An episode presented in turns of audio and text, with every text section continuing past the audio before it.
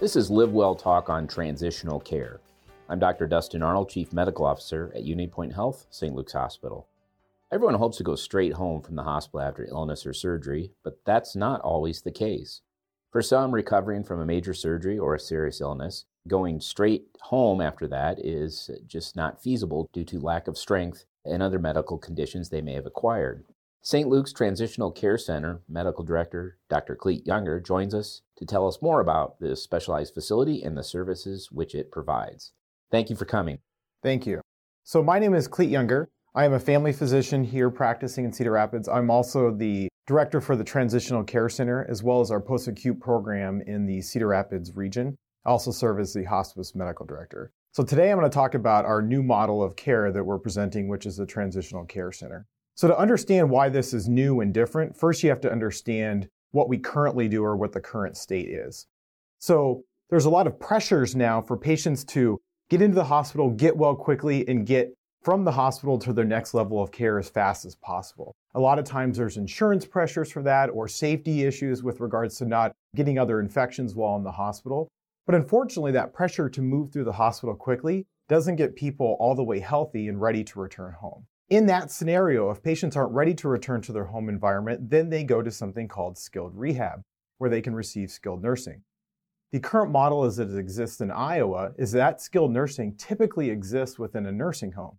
So there'll be a section of a nursing home that is incorporated or separate from the patients that are there for long-term care, where a patient will go after they leave the hospital, but direct from the hospital, where they will then receive rehab and nursing care in that nursing home setting. They'll be there for a period of two to four weeks, get stronger, have their medical conditions managed, and then return home. Now, some of the rural hospitals have what's called swing beds, where they can yes. actually do that inside their hospital. Mm-hmm. Saint Luke's is too big. We, mm-hmm. we don't qualify. So the challenge with that is that patients still have to go to a nursing home in order to receive that care. So that means you have a population of patients that are there for long-term care and a subset of patients that are there receiving skilled rehab. So you have two different populations of patients existing within the same environment. There's challenges with that. Some of the challenges are we're not in that sort of environment specializing our care to just our skilled rehab patients. We're kind of diverting our care between the two different groups.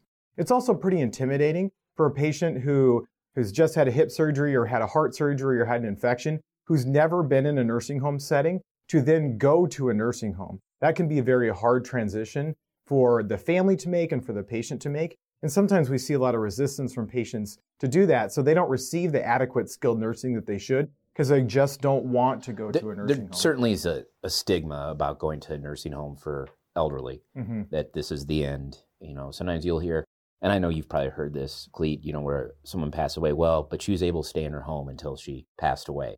You know, like that's a, a, a some sort of merit badge. Mm-hmm. But that but that's not the case. Nursing homes aren't like that, are they? No, but it's it's tough to get past that. Yeah, the, yeah. the term that I hear often is that if I go there, I'm never going to leave.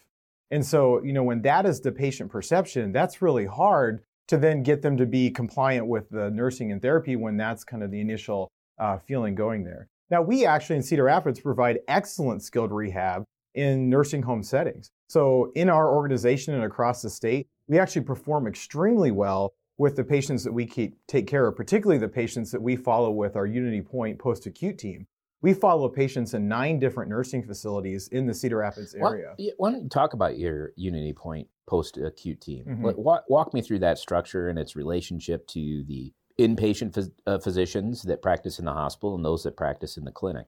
So there's the opportunity for patients to have our team follow it. And when I say our team, it's me as a medical director for that program, as well as a group of four nurse practitioners. So what we have done is basically take on the role of the person taking care of the patient during their, their skilled rehab stay. So the old model of that was a patient would go to a skilled setting or a nursing home setting, and then they would have to go out to see their primary care provider, or just no one would ever come for a couple weeks, and they would do rehab and go home. The problem with that is, is it's hard to leave skilled rehab to go see a provider, and your time with the provider is fairly limited. Or if no one ever came to see them, there's an opportunity that things could happen or things could go wrong before a provider could be involved.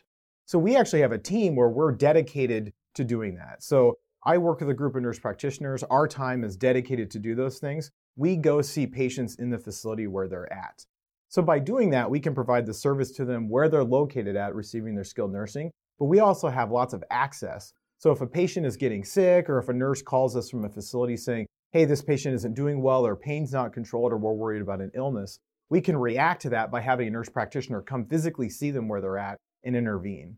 We've been really successful with that in that we have lowered our risk of rehospitalization so patients come back to the hospital less, and we've been able to accelerate their time through therapy. So instead of staying in a nursing facility setting for four to five weeks, we're averaging more like two to three weeks. So we've almost cut in half the amount of time patients have to be in skilled rehab before they return home. That's great. I mean, uh, and even if they do get readmitted, I've found that it's more of a st- strategic readmission because they come back for a single purpose and they use less resources rather mm-hmm. than just being sent to the E R after hours. Yeah, uh, we really try to own that skill. You certainly when do, they, yeah. When they come to our care and our post-acute team, we are very vested in that patient's outcome. We want them to have a good outcome. We want them to get back to their home setting. We don't want bad things to happen, and, and we take that on very personally. And I am very fortunate that I work with a group of nurse practitioners who are not only very clinically skilled, but they are very passionate about their work. They're all geriatric nurse practitioners, so their training background includes being a nurse, and all three of the ones that we work with here in Cedar Rapids were I C U nurses before they got their nurse practitioner degree. So they have really good clinical experience, but that's combined with now the clinical experience they've developed as a geriatric nurse practitioner caring for our patients in the post-acute setting. You know, in probably mm, two thousand six, that was my idea to put a nurse practitioner at ManorCare. And it was, you might remember Julie Shaw. Mm-hmm. And that was... people looked at me like I was crazy, and I had to shop around at nursing homes. And it was ManorCare. I went to all of them, and they just that no, nah, that's not something we think we'd be interested in. And so, but it's been proven to be a model that works and works well. Yeah, I think finding the ways to you to extend physician care by using physician assistants or nurse practitioners has been a very good model. So you can take what one physician can do, because we have a physician shortage in Iowa. We just don't have enough physicians for everything. Nurse practitioners and physician assistants can help fill that role to really extend those physician services. Mm-hmm. And I really enjoy the fact that nurse practitioners bring a really unique background because they were nurses before, so they really know a lot about the nursing details plus their clinical knowledge, and they can provide thoughts and ideas and treatments that, you know, sometimes I don't even think of as a physician because I haven't had that experience. Right, absolutely. That's that's a great point. Tell me about the new facility. How, how, what's its capacity? So the difference with this current facility is the transitional care center is all skilled rehab. So there are no long-term residents. No long-term residents at all. Everybody that comes to that facility is there for a short period of time. Then they're transitioning to home or to a different environment. So the entire building is focused around that transition from hospital setting back to a home-like environment. So we are currently licensed for forty-eight beds. The facility is forty-six thousand square feet. And the entire structure of the building was based around our experience in post-acute care for the last several years with our team model with nurse practitioners. We basically built the building to try to make that process work as efficiently as possible. So everybody there is working towards that skilled rehab stay specifically. So the nurses, the therapists, uh, people that do cooking and cleaning, everybody knows that the patients are transitioning through that facility. So there's a very positive vibe of we're all trying to get from this place where we're in the hospital back to a home setting. Really haven't had the data to show that's influenced readmissions. I think it's gonna. Mm-hmm. I mean, I think that's gonna happen uh, because it opened in September. It opened August twenty-eighth. August twenty-eighth. All right, well, a month behind there. So physical therapy, occupational, speech. Yes. All offered. All offered. Um, we are very fortunate that with a new facility, uh, we have lots of space. So space is a big deal. So if you're sick or if you've had an orthopedic injury. It's also um, the final frontier. Yes. So space, having that space to move around and do it safely reduces falls. There's also the effect of reducing infections. So we are very blessed with lots of space in our facility. We have an enormous therapy gym with multiple different available modalities and different things that patients can train on, like curbs and doorways and stairs, so that they can practice things that they're going to need to do before they go home. But it also gives them lots of space. So we have more privacy for patients. We have lots of space for patients to work. Uh, we have lots of spaces for the therapists and the nurses to work around them. And it just makes the whole experience safer, and you just don't feel as crowded and rushed um, when you're in a new setting. We also have lots of windows, so your experience with Uh, the environment is also much better because you can see natural light. People can experience a normal day and nighttime sequence, and that really helps patients get better. So if I'm if I'm a patient, I'm going to have surgery, and I have medical conditions, and I know that I'm not going to go from hospital to home. I'm going to need that transition. Mm-hmm. Can I visit ahead of time uh, if there is space, you know, space available, and say, yeah, this is where I want to come and see it before I have that surgery? Yes. So we've decided at the facility to just offer that on an as-needed basis. So if patients either call the facility or if patients arrive at the facility and want to get a tour of the facility, we are providing access to that. And that usually is provided either by our directors of nursing, our nursing staff, our therapists, um, or even our administrator, who used to be a physical therapist. So she's very passionate about the work that we do there. So, and that's what we've done since the building's open. When people want to see it or want to take a look to see if that would be the right place for them, we're providing that service on an as-needed basis. What percentage, and you can just guesstimate this, Doctor Younger, what percentage is recovering from an elective surgery? What percentage is recovering from a medical condition that perhaps hospitalized them? So recovering from an orthopedic condition is actually pretty rare now. So we've gotten so good at the preparative planning for surgery. We optimize patients' diabetes, chronic medical conditions, and set them up so well for surgery that almost all patients go home from an orthopedic surgery. Yeah, isn't it amazing? Now, when people have traumatic events, that's different. So we do see a significant amount of hip fractures, pelvis fractures, humerus fractures. So an unplanned orthopedic surgery, we take care of that quite a bit. But a planned orthopedic surgery is actually pretty rare. And that's a testament to our orthopedic group, our anesthesia group, our preparative surgery group. They're really working hard to get people from surgery to home, which is an excellent situation for those patients. Well, we, we have a podcast with Doctor Nassif, and he has hit the two hundredth total joint that he's done at the surgery center. So those people are going home that day. Yes. That's impressive. It's very impressive. I mean, that is impressive. Yeah. And it's a lot of work on the front end, but it's much better for the patients. Less illness, less complications. They do extremely well. It's the unplanned things that are tough. Sure. It's the unplanned things, including falls with fractures. And we really are now seeing a lot of patients with complex medical conditions together. So what we really work hard in and what we probably specialize in the best is managing multiple medical conditions together. So this is heart failure, diabetes, plus complications with orthopedic joints, arthritis, and cognitive problems. Because when you combine all of those different things together, the The way you take care of a patient gets complex very quick, and you need somebody to look at the patient's case from a general view. Having involvement of our specialists is extremely important, and we have very tight connections with our specialists, and we reach out to our cardiologists, kidney doctors, endocrinologists often when we have specific questions. But what we really do is provide the overview of care of we're looking at every medical condition, every single medication. We're looking at how they interact with each other and really trying to make a plan for how we're going to manage that. And you're sharing the medical record. I mean, it's yes. open access on that standpoint, which mm-hmm. is so important for continuity. Are you worried about mission creep? Are you worried about perhaps maybe a higher acuity slipping into the uh, facility, at, you know, trying to keep the hospitalization short, but still treating the patient?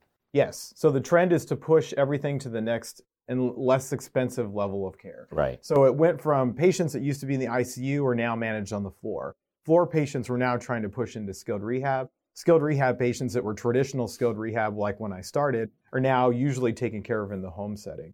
And the reality is, is that, you know, we can't afford our healthcare in the United States. We have to do a better job at controlling costs. We have to do a better job of getting people healthy without overextending our resources. So it's not surprising that we're seeing these transitions in levels of care and where we're trying to take care of patients, because we just need to find a more affordable model. What we're doing right now in the U S just isn't sustainable. Yeah, and that's uh, it. And it, the the pie is not going to get any bigger, and we're going to have to do more with less. I mean, that is just a, a, a bare bone truth. Mm-hmm. Um, why did what got you interested in this uh, post uh, acute care? So I was very fortunate during my training that my mentor was a geriatrician. So I spent a lot of time with him, uh, particularly taking care of geriatric patients and then palliative care patients as well. Um, I was drawn to the complexity of care. So it's it's fun, if you like healthcare, to really take on that complexity of care and then try to optimize it the best that you can. Uh, people really appreciate that too, particularly if you can take a patient who is very sick or very ill and get them to a better place. You can really see that. Their families really appreciate that. I'm also drawn to it because I'm inherently a minimalist when it comes to healthcare too. So instead of adding more, doing more, there's a lot of things we can actually do by doing less. So there's a lot of issues that we run into with too much medicine or too many healthcare interventions actually making patients worse. So I was, have been really passionate, and I was fortunate in my training to be trained how to really minimize things to actually make patients better. And it's really remarkable sometimes to see a patient who actually gets better if you do less. And that's a very rewarding Absolutely. experience, and Absolutely. patients love when that happens. Absolutely. Um, I, yeah, I, I I personally feel it's a merit badge to stop a med. Anybody can start a medication, but if you can see a patient and figure out a way to get them off that medication, that that's something you can be proud of at the end of the day. Mm-hmm. And we really take that on. So besides getting people better, I mean, when somebody goes into the hospital for acute condition, we want to take them to the transitional care center and get them past that episode. But we actually often talk to patients about, you know, maybe we can make you better than before you were hospitalized. Like, that's not an unreasonable goal. So we sit down with patients and talk about, what are these medications actually used for? Who has seen this? Who has managed this? Can we actually optimize your care better? So when you leave the transitional care center, you're actually healthier than before you were hospitalized. And it's not uncommon that we get people through that process, and they actually come out of that facility better off than before they were hospitalized. That's outstanding. Well, this is really great information. Thanks for taking the time to talk about this. I think this is a, a very, very interesting topic, and I think we'll bring you back and talk about the results mm-hmm. uh, maybe in about six months and, and, and brag a little bit about how well you've done. Again, this is Doctor Clete Younger, Medical Director of Saint Luke's Transitional Care Center. For more information, visit unipoint dot org. If you have a topic you'd like to suggest for our Live Well Talk on podcast, shoot us an email at S T lukes C R at unipoint dot org, and we encourage you to tell your family, friends, neighbors about our podcast. Until next time, be well.